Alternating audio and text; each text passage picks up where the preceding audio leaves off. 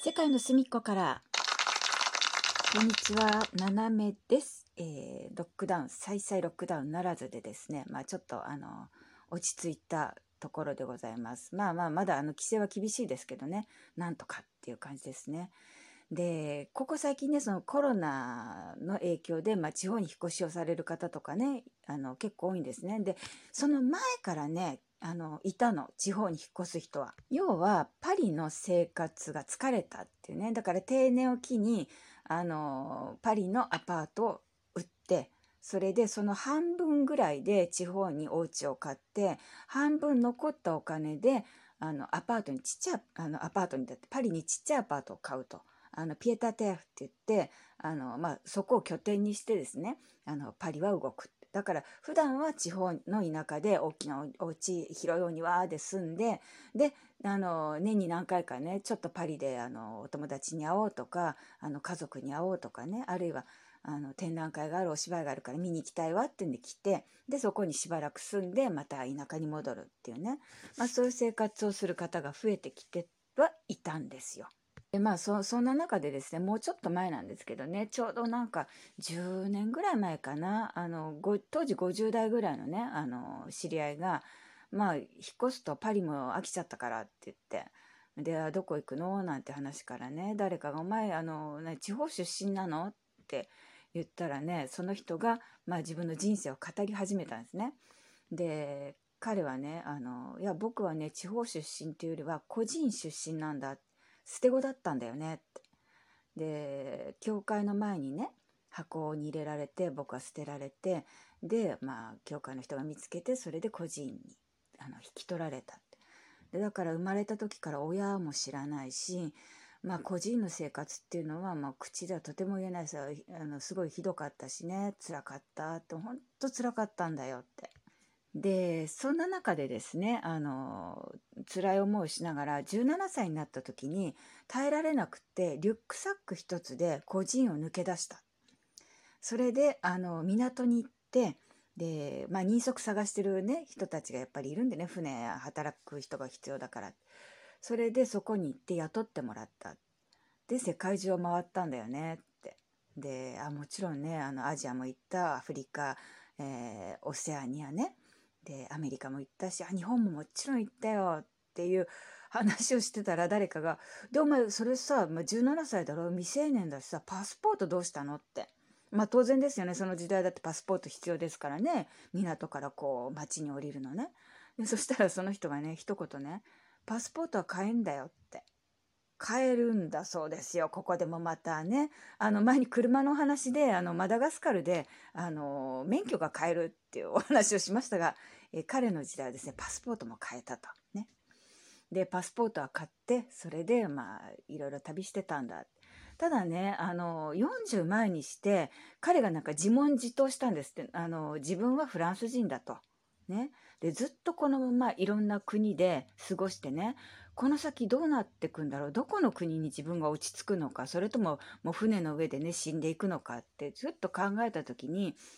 もう一度自分の生まれた国であの生活がしてみたいなって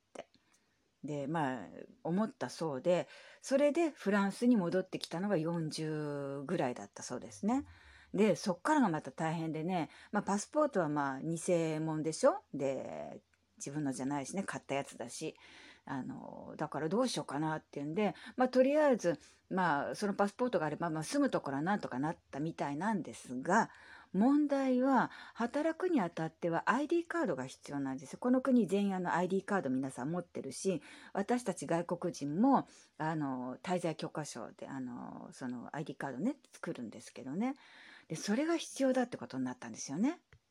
それでですね近くの区役所に行って ID カードを作りたいという話をしたらじゃああのあなたの戸籍謄本持ってくだ持ってきてくださいっていう話になってんで彼ね自分戸籍まああのフランス人って戸籍謄本まあ謄本ではないんだけどね、まあ、そういうようなのが各自ありましてでそれを取り寄せるったってどこだっけって話になったのね。分かんなくて。それでねずっとこう記憶をたどってったらそういえばその個人のあの先生がね「あなたはどこそこ村の生まれなのよね」っていうことを言ったことがあるっていうのをふっと思い出してそれでたどってその村の役場に問い合わせたらあったんですって彼のその、まあ、当本がねで取り寄せてそれでなんとかその ID カード作ってそれでまあ仕事も見つかりね、まあ、今に至るんだっていう話を聞かされましてですねなかなか冒険野郎でしたね。で見た目はほんと知的なね紳士ですよ。で、まあ、ちょっとがたいが大きいんでねあの何て言うんだちょっとワイルド感はあるのよ。ワイルド感はね。だけど話してるともういろんなこと知ってる。で本すごく読んでていろんなねあのまあお友達のね文学好き例えばうちの夫は文学好きなんですがとも話が合うしねでまあどういった人なんだろうと思ったら孤児院で育った捨て子だったんだよっていうねでまああのパリを後にするにあ至ってはまあちょっと地方にねちっちゃいあのまあなんだろうえっ、ー、とえー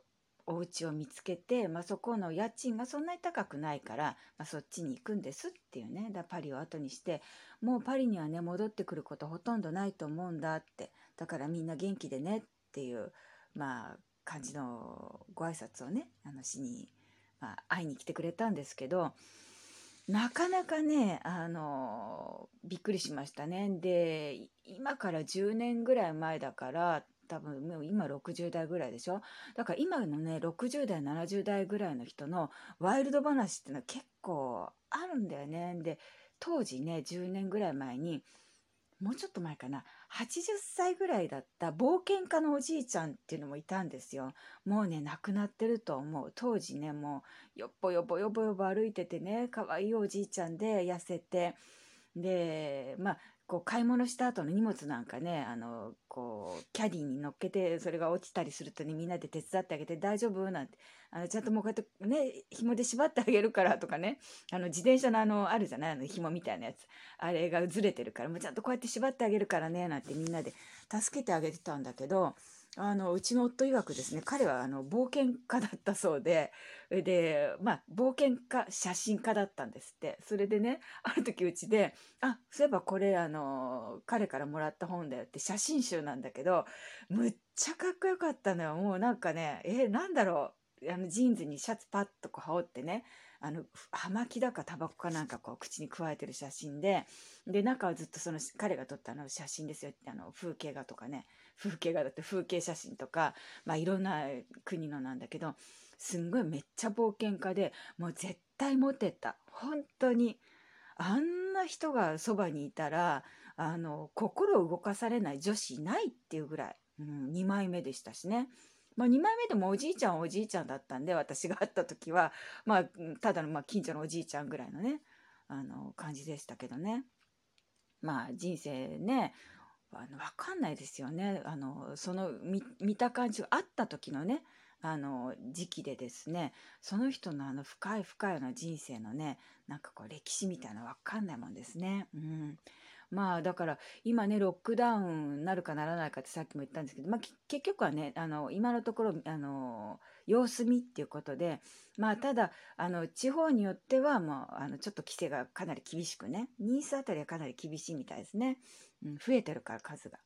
でそういう風にはなってますけどね。だから時々ね思い出すのよね。あのどうしてんのかなあの人はとかね。うんまあだからその冒険野郎のねあの孤児院で育ったっていう彼なんかはねまあ安泰であの緩やかなね人生をね送ってくれてるといいなと思いますね。うん、なんか本当ねあの最後にその話をねまあちょっとカフェでみんな聞いてでなるほどなって思いながらねあの最後の握手なんかしてねあの去っていきましたけどね。うん、まあそういうわけでですね今日もあの落ち着いた気持ちでですね、仕事に戻ろうと思います。皆さんも良い一日をお過ごしください。ななめでした。